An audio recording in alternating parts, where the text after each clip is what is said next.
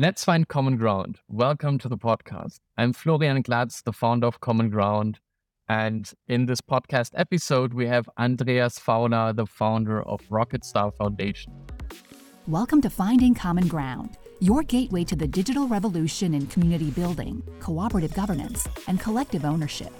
Join us as we explore the future of humankind in the 21st century with thought-provoking conversations featuring innovators, pioneers, and visionaries from around the globe.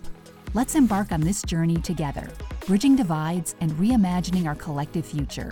Get ready to be inspired, informed, and ignited. Let's find common ground.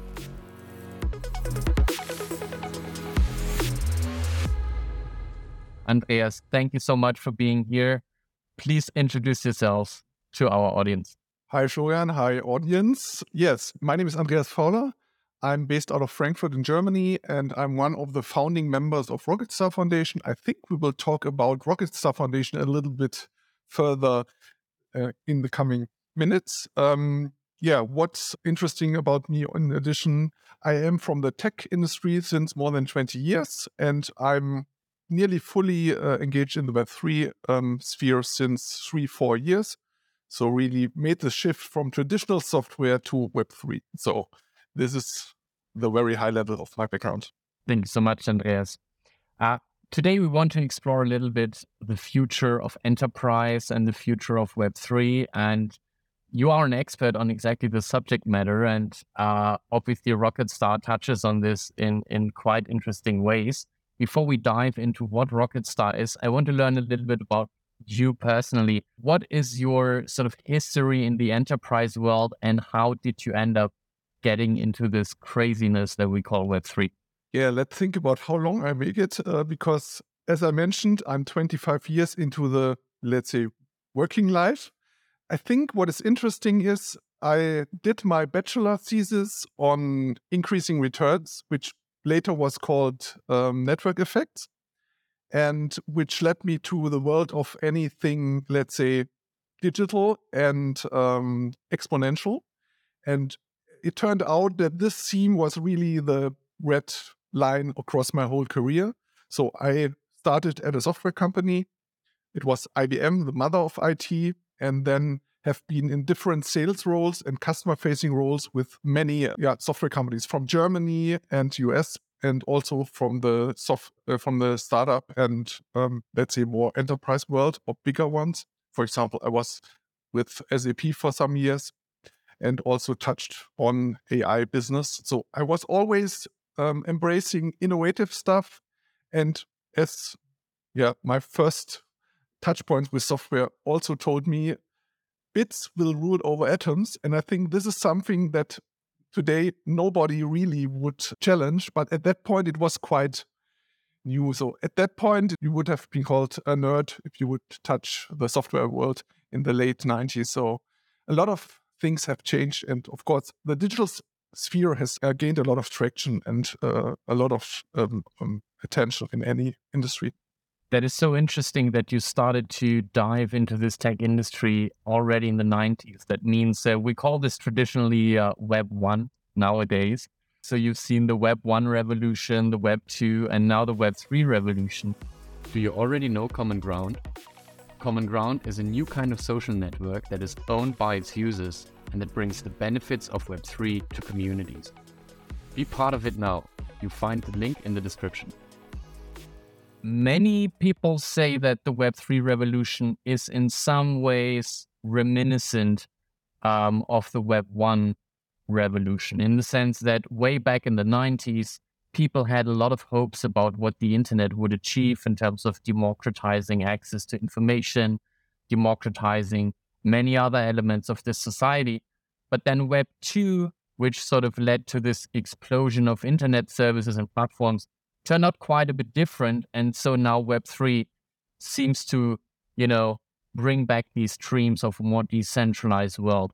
What is your personal sort of viewpoint on this? Is Web1 and Web3, or is Web3 sort of making true on the promises of Web1, or is it two fundamentally different processes and changes that are happening in society? What is your view on this?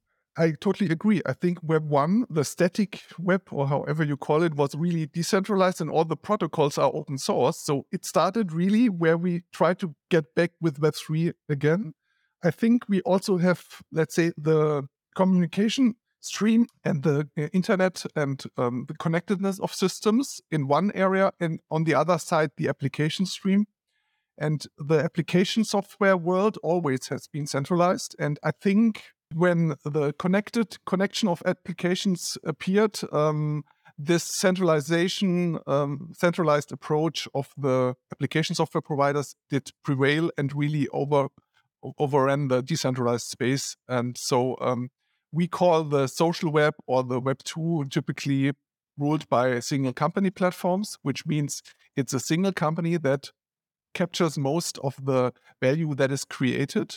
And if you look at big tech, we see it's huge, and it also takes away a lot from customers and other stakeholders, but probably we'll touch on this also later. But we see market failure appearing here.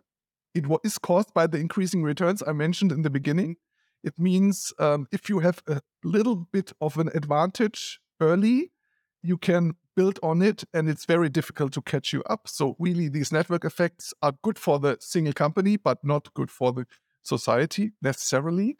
And we hope with Web3, we get to community-owned and community-governed platforms. We believe platforms are the future.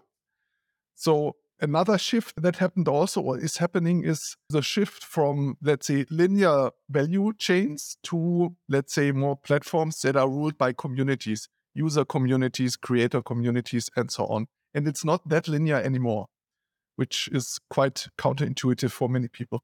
This resonates so much with me, Andreas, and really also reflects our vision at Common Ground, where we exactly believe that platforms are not going to go away, but the way platforms are being governed and run is fundamentally changing. We go from this single company model to actually something that resembles much more communal ownership.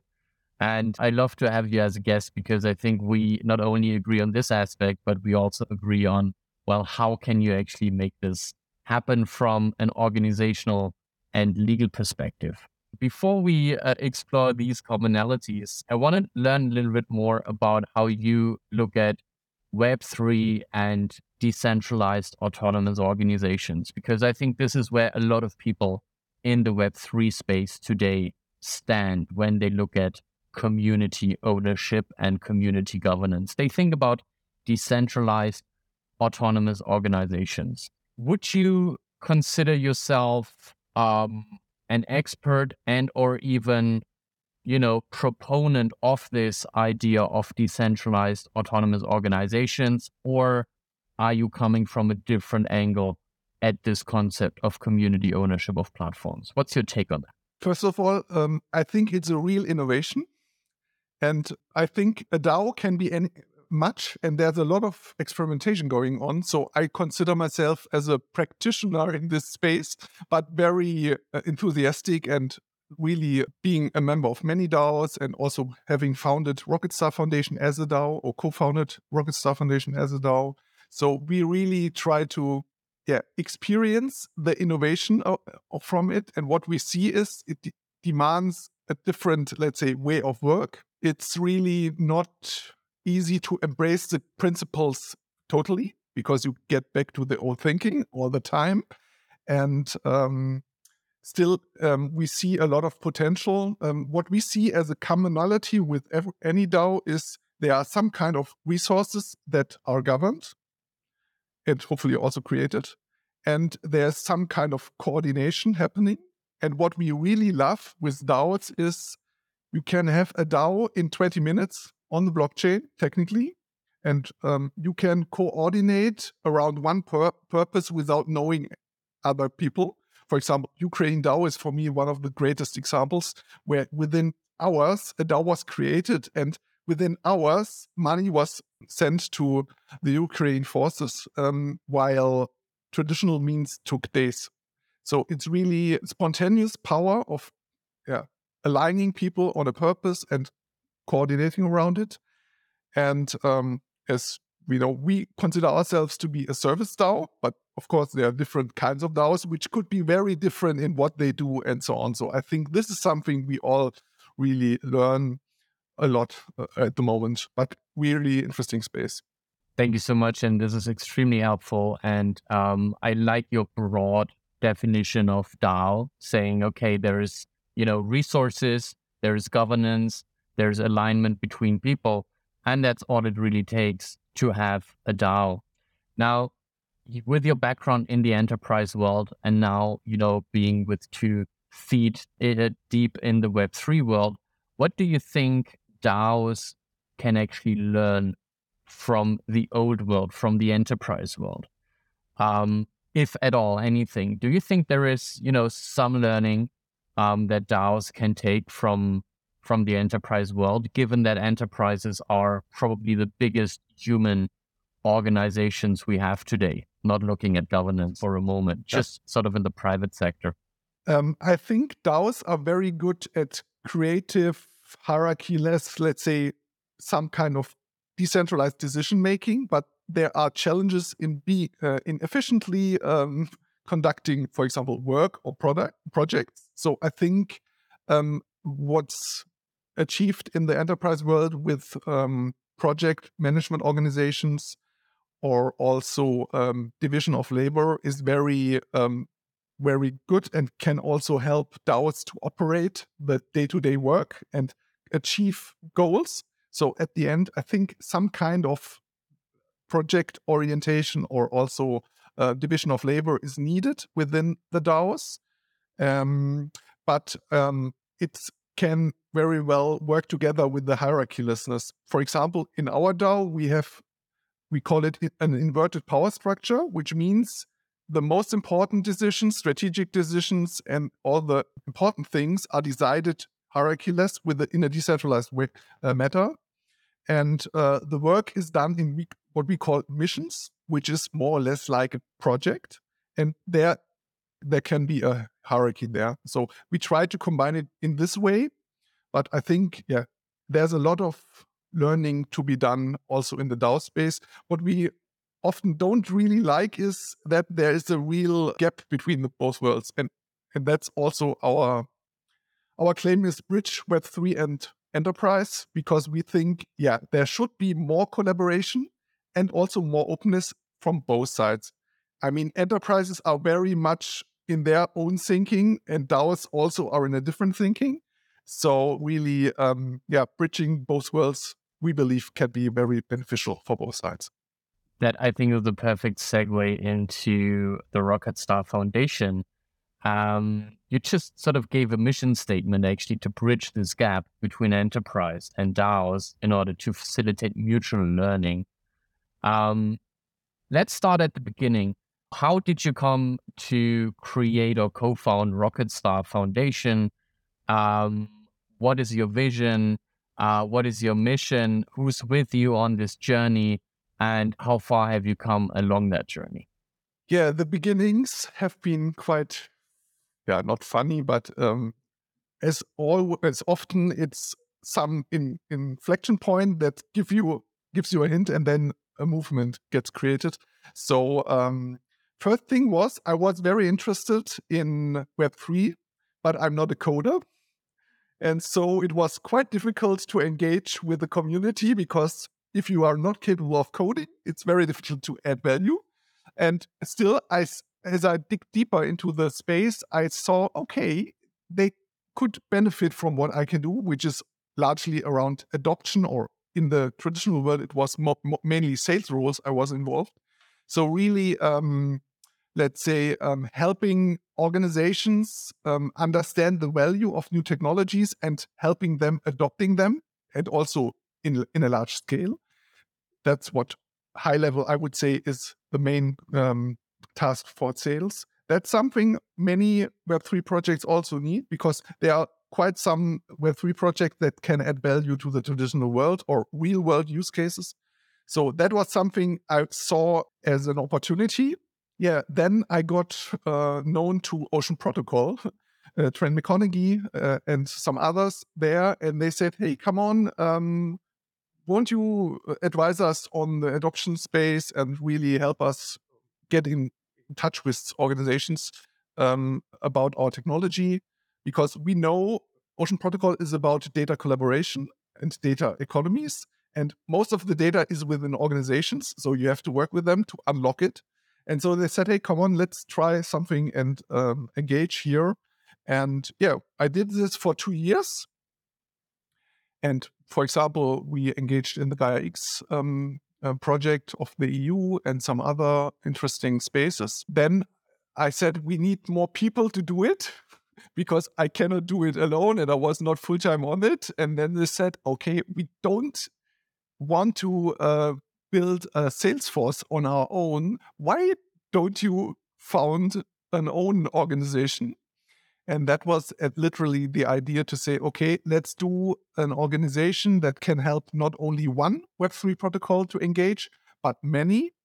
Because what we also see is based on the principle of composability. If you want to solve a real-world problem of an organization, it's typically not solved by one protocol, but a combination. So the idea was really not every Web3 protocol needs Salesforce. You can have one DAO that does it for multiple Web3 protocols. And so this was the original idea. And then it grew based on network of myself and some other early founders. And we also got some strategy consultants in. And then we also came from the other side and said, okay, how can Web3 innovations really innovate and upgrade business models? And there we said, okay, there's no real framework about how to do it on a meta level. So what we also developed was a meta use case framework about how organizations independent from technology can benefit with their business models with Web3 innovations. So we have 11 meta use cases and 4 meta values we have defined. And that's something we embrace it from both sides at the moment. And we are 8.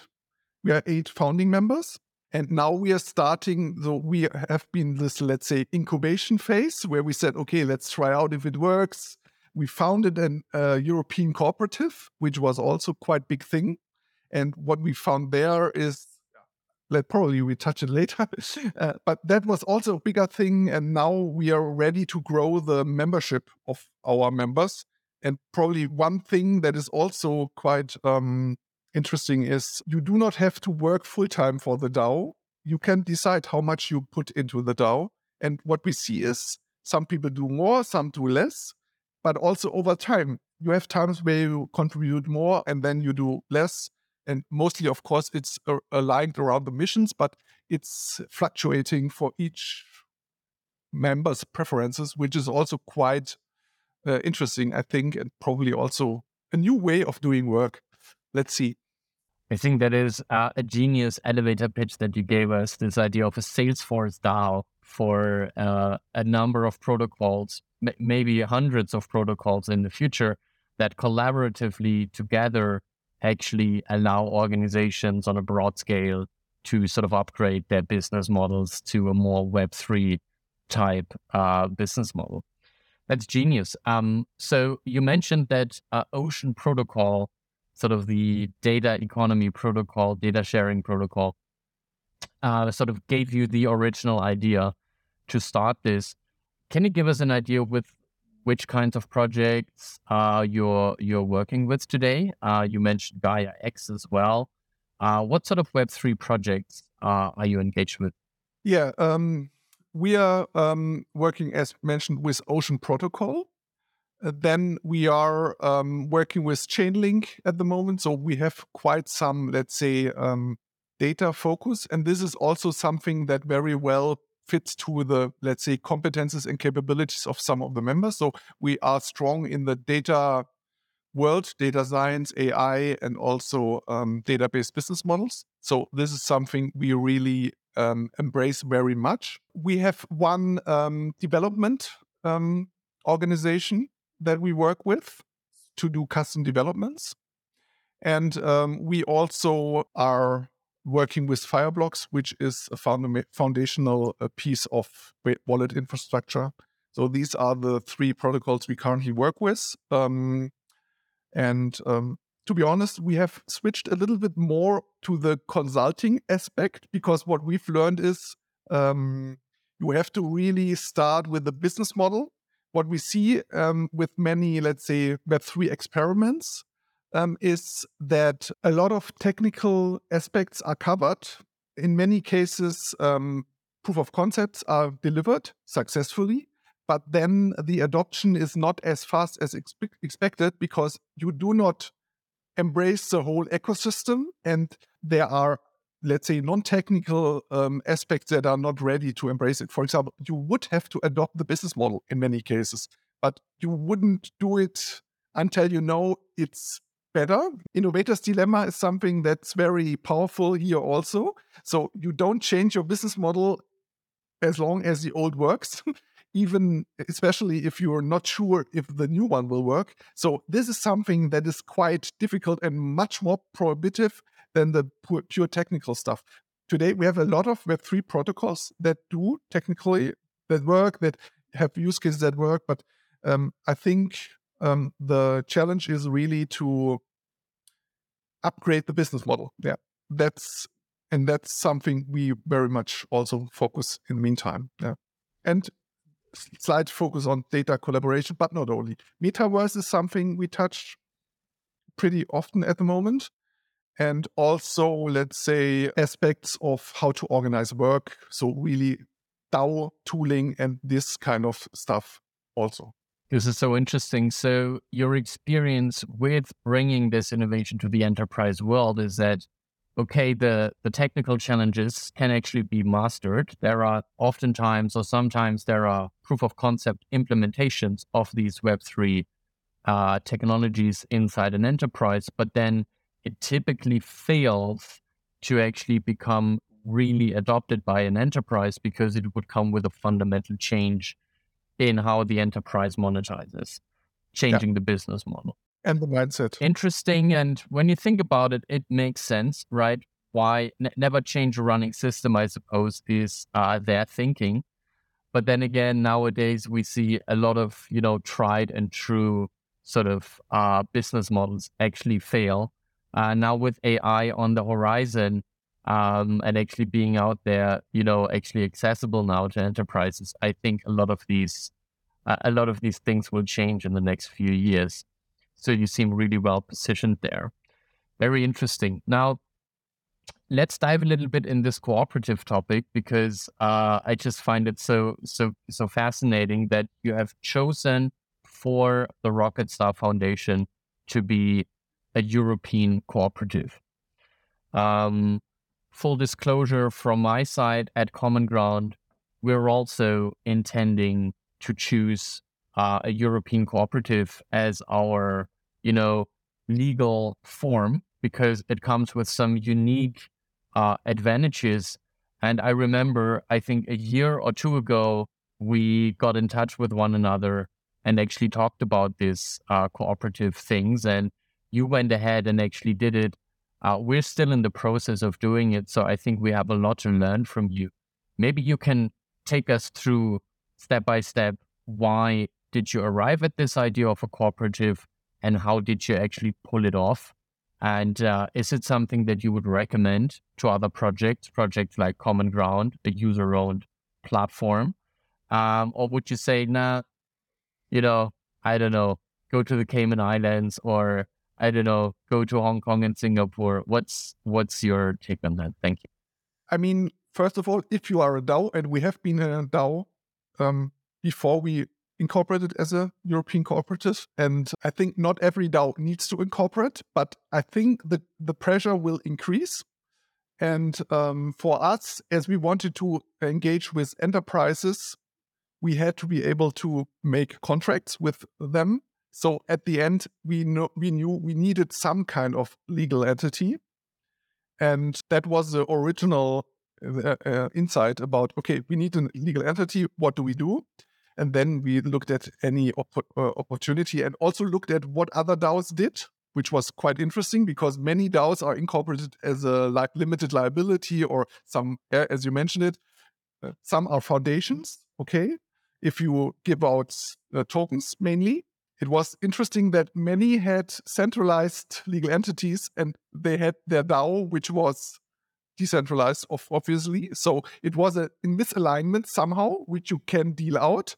But we said, no, we want, our ideal thing would be to have a legal entity that more or less at 100% is similar to what the principles are we follow with the DAO. And there we pretty fastly came to the cooperative structure, because cooperatives are community-owned and community-governed.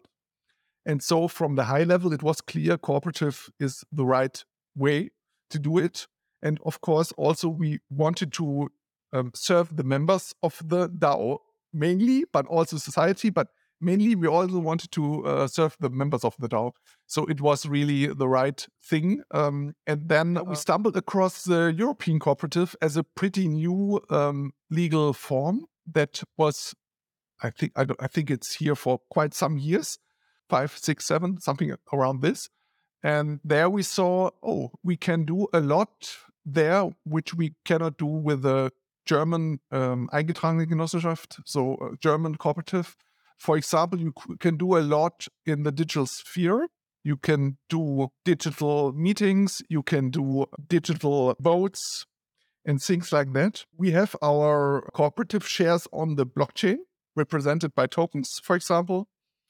And so we thought, okay, it's digital first at the end. It's really a cooperative, which is community, which highlights community ownership and community governance. And we also believe it will probably evolve with the DAO and Web3 world in the EU. Not absolutely sure, but I could imagine it's a good fit also for others and for the EU if it wants to engage more in governing DAOs. I think it's quite obvious to go this path. How has your experience been with, you know, the enterprises that you are closing contracts with, that you are, you know, really formally engaging with? Are they in any form, you know, giving you feedback or questioning, you know, the fact that you are a cooperative? Are they surprised? Are they happy about it? Do they maybe even want to join this cooperative? Obviously, that seems to be a possibility as well. Maybe you already had some cooperatives join, some enterprises joining your cooperative, or what is your vision there? Can you tell us a little bit from your experience there? The first thing is it's very positive. Most of the people don't know the SCE, Societas Cooperativa Europea. So most of the people don't know it, and they are very interested. And as we are talking about cross-organizational stuff, in many cases, it's something that's on the horizon to have a data cooperative. If you do data collaboration cross-organizationally, you could govern the data also based on this cooperative model, of course, also a DAO model. So it's very interesting. And to be honest, the most inquiries inbound we get due to the fact that we are a SCE and a DAO and have cooperated. So we did get quite some press about it, and quite a lot of people reach out to us exactly for that reason. Yeah. Makes a lot of sense. And I can imagine that your experience there is really valuable for others. Is your inbound more from existing DAOs who are looking for a suitable legal entity? Or is it from non-Web3 actors who are like, oh, that is interesting. Is that something for us as well? How would you classify that? It's more from the traditional world, and the most concrete ones is from, as we call it, preloaded ecosystems. So at the end, organizations that are somehow organized, but not really are incorporated. And sometimes it's some level of cooperation that is not formalized. So that's the most interesting inquiries, because then you really can bring it to the next level or formalize the collaboration in more detail with DAO tooling, but also with probably an SCE. But DAO tooling would be the first step in if you're not organized at all. So what really is, you know, the benefit of bringing together the cooperative and Web3 DAO tooling and governance? Sort of this marriage of these two, you know, the traditional legal form of a cooperative, it's been around for centuries, probably not the SCE, but this general idea of a cooperative. Web3 is pretty new. At the same time, it draws upon, of course, established ideas like voting and communal ownership, which arguably is also thousands of years old. But in this new way with blockchains, it's pretty new. What for you are the superpowers of bringing these two worlds together? I think most of the innovative companies know that cooperation is a better source of competitive advantage, or at least, let's say, it's a different word. It's a different word here. Cooperation is stronger than competition, and it's more about out-cooperating the others. What we see is there are many, let's say, as we call it, preloaded ecosystems. So there is some form of collaboration in some kind of area, and then the organizations have some trust, and they want to increase the level of cooperation and sometimes also formalize it more. And that's a perfect starting point. And probably they wouldn't think of creating a legal entity, but just say, okay, we want to have votes. We want to jointly decide on things. We want to govern something. For example, we have the data collaboration space. People are collaborating with data and create new data, for example, statistics, benchmarks, or even AI models. And this jointly created assets needs to be governed. And that's something a DAO could do technically and trustlessly. So you don't even have to trust the other parties.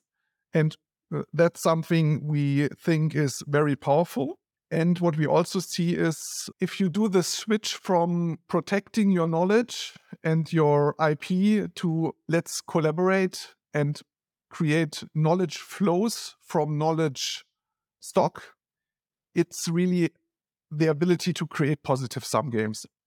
But that is something there's also not much experience, I think, in a collaborative way. But this is something we very much also look at. So really, how can we collaborate? Mostly on data, but also other things, knowledge, and create positive sum games and really say, okay, we can do it collaboratively, something we cannot do on our own because we don't have enough data, we miss some part of the piece of the cake and things like that. So this is something we really look at very much, but it's also an area where there are not many examples, at least large scale. But we believe there's a lot of potential here. I find this so fascinating, Andreas, and I think you're really, pushing the boundaries here. Now with, ChatGPT and those sorts of innovations, actually a lot of people, I think, are waking up to the power of data in the form of course, training data. Me being a lawyer here in Germany, I just know from experience that there has traditionally always been a lack of publicly available data. Most of the data is either with courts or it's with individual law firms, but there is no public domain of massively available legal data to train an AI on the particularities of the German legal system.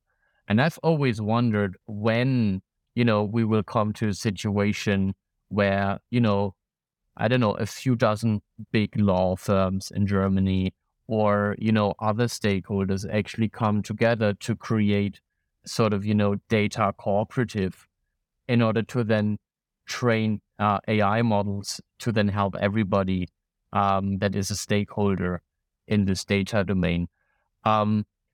Where do you think we will see, the first movers where you might be the ones who facilitate this sort of this cooperation? Probably not the legal fields, I would imagine. Maybe it's medical, maybe it's insurance, maybe it's, I don't know. What is your feeling? Where will we see the first examples here? That's really a very good question. And we ask it ourselves every day at the end. And not only we, because I mentioned the Gaia-X ecosystem, it's more than 250 member firms. So it's really a huge ecosystem. And there are a lot of projects already running. Mostly they are, let's say, industry-focused data spaces. For example, Catena X is one for the automotive industry. Prometheus X is one for the skills and HR area. And there are many others. Financial Big Data Cluster is one that works on financial data. There are two forms we distinguish. One is industry data spaces and the others are cross-industry data spaces. Industry data spaces are typically along a data value chain, which means it's the core business of the company that participates, and there is some form of competition across the data value chain, the value chain here. So we believe, for example, it's more difficult to have this kind of an environment to start with data collaboration where you are directly competing or indirectly competing. We believe it's easier to experiment and start with areas where there's no direct competition. And that's because we have created another mission we called it PinkTapi, which is a project on people data collaboration. And we think people data is very well positioned to start this kind of collaboration because it's comparable. So the people data in all of the organizations is comparable. Companies have similar challenges they want to address. And there's also some natural collaboration, for example, regionally or in some areas where you are interested to have enough workers that are trained in a special area. So that's less competitive. And there's also a quite strong history about innovating with technology in the people space. For example, the first computers have been for the payroll. Then the first outsourced processes have also been payroll. And later, the first cloud usages have mostly also been in the talent space. So there is a history of organizations and enterprises innovating with technology in the HR space. So that's something we think has a high likelihood, and therefore we have started the PinkTapi mission. That sounds interesting. So people data relates to data about individuals, people employed by enterprises, and so they are part of sort of the HR data flow. Or how would you describe people data? It's around the HR processes. For example, it's about skills shortages. What is the skill demand in the future and where the shortage? For example, digital skills are short and many organizations are going through a quite fundamental shift. For example, automotive companies, they have to move from engineering focus to IT focus. And this is similar with many. So digital skills is one of the key themes in that space.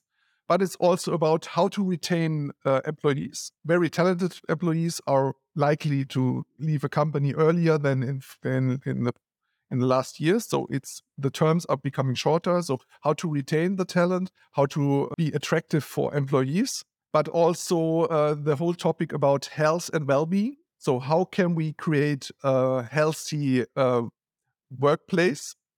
Because that's also a challenge with, let's say, more complex workplace, mental health issues are increasing and so on. So we have 7 data segments, as we call it, that we cluster and that are also interesting for different kinds of organizations. For example, upskilling, reskilling is more interesting for the established large companies. Retention is very much in the digital space a topic. So depending on the challenges you want to address, you are looking into different data segments. I think at least when we talk about this sort of data treasure and collaboration, at least it makes me think of the topic of regulation, right? So for that kind of data or data in general, there is the general data protection regulation in Europe, the GDPR, one of Europe's most proudest moments in recent history.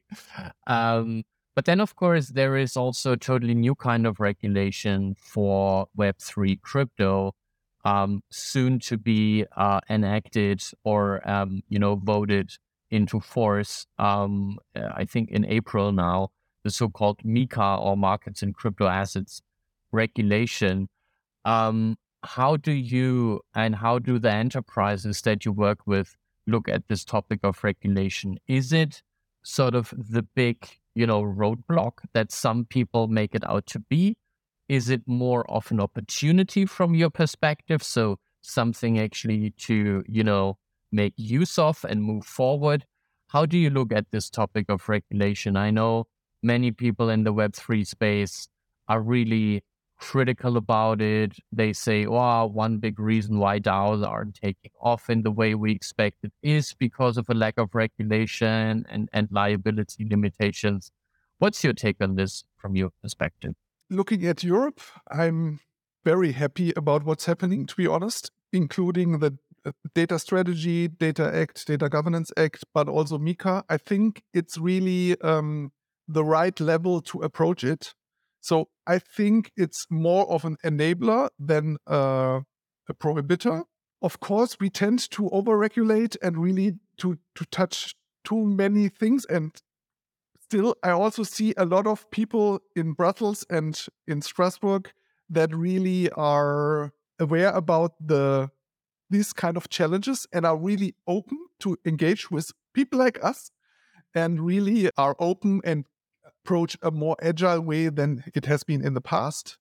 And for example, the decision not to include decentralized stuff into MiCA was very brilliant, I think, but still work on it, of course. But I think decentralization is really something that will really go very deep into the regulatory sphere.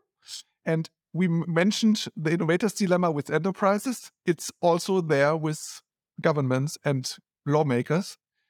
You are bound to the established world. The status quo has a very strong, let's say, attraction point manifested by personal relationships with people, personal experience, and really also, as a regulator, you typically look at how can I protect my jobs and so on.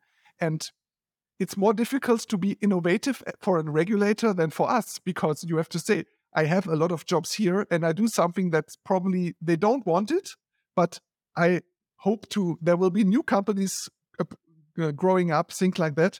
So I really fully embrace the difficulty here. And based on this understanding, I really love it. And still, I also see this regulation as a responsibility for people like us to now bring it to life. The data regulation is a little bit older than MiCA, and we really need to speed up also on the implementation and experimentation and adoption sphere. I think the regulator did a very good job, but now let's do something real with it. And there, I think now we have to speed up also on the execution side of things. I love your enthusiasm, Andreas. It's really infectious in a good way. So absolutely exciting. We're coming towards the end. Most of my questions, I think, were really answered by you in a very satisfying way. What is your sort of prediction for what we're going to see in 2023? What are the big trends? What are the ones that you're going to engage with? What is, the future direction that you want to take with Rocketstar? What's in store in 2023 for you and the space in general? One thing I'm really enthusiastic about is in our direct sphere is we with PinkTapi, we want to create a decentralized data trust, which would be quite innovative, I think. And you really also touch decentralization in this, let's say, innovative area. And I also would love to see a decentralized large language model coming from EU. You mentioned ChatGPT and AI keep kicking up, and everybody says there will be 5 models, and hopefully there will be one from Europe. But I would love it to be decentralized and not centralized, because now we're doing the same mistake that we did with cloud to create US or Chinese-centric single company black holes of data. Now we do the same with ChatGPT and this stuff. So we not only need a European large language model, we need a decentralized large language model. And I think we have many ingredients in the Web3 space to really build it. We have a lot of people who can help. We have a lot of decentralized compute power. And we have some of the protocols already. When we mentioned Ocean Protocol, there are some people working on AI and execution layer and so on. So I would really love to see a decentralized LLM coming up or starting its project work this year. I hope this will be the year of adoption. But as we mentioned, it's not mainly a technical challenge. It's really a challenge of the mindsets of the people and also organizational innovation and change. And this is something I know for 25 years is much slower than the technical speed. At the end, we are lagging social innovation, and we have to really speed up in upgrading our mindsets and thinking and helping others to also embrace the beauty of Web3. But I have to admit, it took me quite some time to understand the beauty of Web3. It took me years, and I guess everybody has to get into the journey. It's not something you can do in months or in 1 year. It's something you have to really keep on engaging with and exposing yourself with. Combined with the AI and training data and so on, that is typical for AI. So I think that is a really, really beautiful vision that you've shared with us, and I would very much hope that this is gonna happen. I have to say, a bit discouraged when I read some experiences people shared around the Gaia-X effort. I don't know if Gaia-X is gonna be the vehicle that produces this decentralized LLM, but it seems that people were not all too happy with the speed of execution in the Gaia-X sphere. And that seems to touch on this mindset problem that you've just mentioned.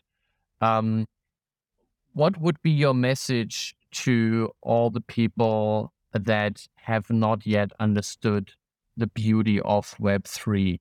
What would you like them to understand? What would be your message to them in order to maybe put them on a trajectory where they understand the beauty of Web3? One thing I really think is fundamental, it's the trustlessness. From the technology coming, it's the trustlessness, and the transparency, I think, is very superior to centralized institutions. And you do not have to trust Web3. It's in the code, and you can have a look at the code or at what's in a smart contract. So you do not have to trust any institution anymore on the Web3 space. This is the most fundamental innovation from my perspective, and also the convergence of, let's say, an agreement and the enforcement of the agreement. One of the challenges we have in the traditional world is we have a lot of agreements, we have a lot of good regulation, but it's lagging enforcement. And to be honest, you mentioned GDPR. It's the best data privacy legislation in the world, but it didn't do good for Germany and EU because others didn't care about it. And it's very differently enforced also, even in the EU. So we are not having a problem in the regulatory space. We have a problem with enforcing it. And there we are also always in the global space. So really having something where you say, okay, it's an agreement and it's self-enforcing is very powerful. And at the end, by that, you can cut out most of the intermediaries, which is also very beneficial. And so this is, for me, the technical beauty. But the other beauty is much more profound, I think. It's the crypto culture. And there I really have to say the coolest thing in crypto and Web3 for me is the people. Very bright people from very diverse backgrounds, and also very big openness and this cooperative mindset. So I have never heard any protocol talking about a competitor, but just to say, hey, we use the stuff they did and really have this composability coming to life. And if somebody does this something better, I just use it and it's open. And therefore, it's much more collaborative, and we build on the achievements of the others on the technical sphere, but also on the social sphere. So that's something I also love very much. Yeah, it's a great community, and it's really fun to be part of.